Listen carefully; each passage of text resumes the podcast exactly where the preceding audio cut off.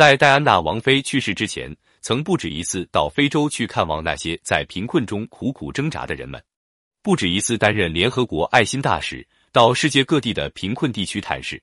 记得有一次，他来到一个落后的部落，看到人们缺医少药，任凭寒冷袭击，茫然等待死亡的降临，戴安娜王妃不禁流下眼泪。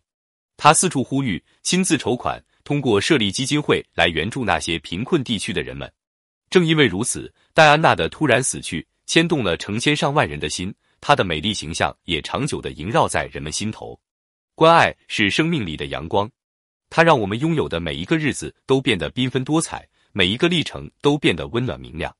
关爱自己，学会脚踏实地的走向明天；关爱他人，让需要帮助的人都感受到社会的温暖。学会去关爱他人，同时也给自己一颗温暖善良的心。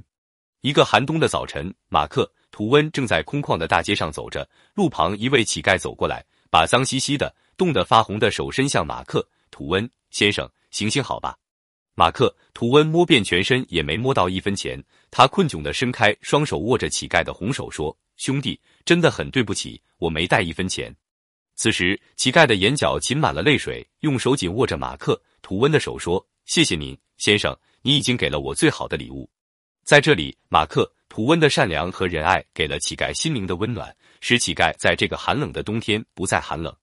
让我们用美丽的心灵传递人间的真情，把关爱作为生活中的一部分，把关爱放到我们做的每一件事情中，成为我们思想道德中的一部分。用自己的真心关爱他人，用自己的诚心温暖社会。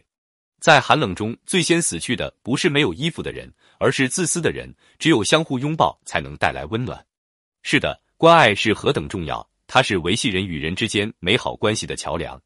关爱他人，并不一定要牺牲自己，小小的关爱也是最大的善行。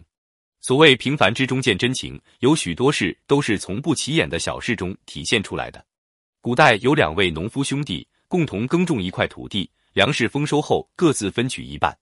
当时哥哥已成婚有子，弟弟还没有成家。一天晚上，弟弟想，哥哥结婚有了孩子。家庭负担重，应该把粮食多给哥哥一些。于是他起身，把自己的一些粮食挪到哥哥的仓库里。哥哥也在想：我已经有家，现在有媳妇关心我，将来有孩子照顾我，而弟弟还是单身，应该为今后多存一些粮食。为此，他起床把许多粮食挪到了弟弟的仓库里。第二天，他们发现自己的粮食一点也没有减少。于是到了第二天晚上，他们也同样这样做了。第三天晚上也是如此。第四天，他们碰面了，这时才发现他们都很需要对方，关爱之情是多么的深沉。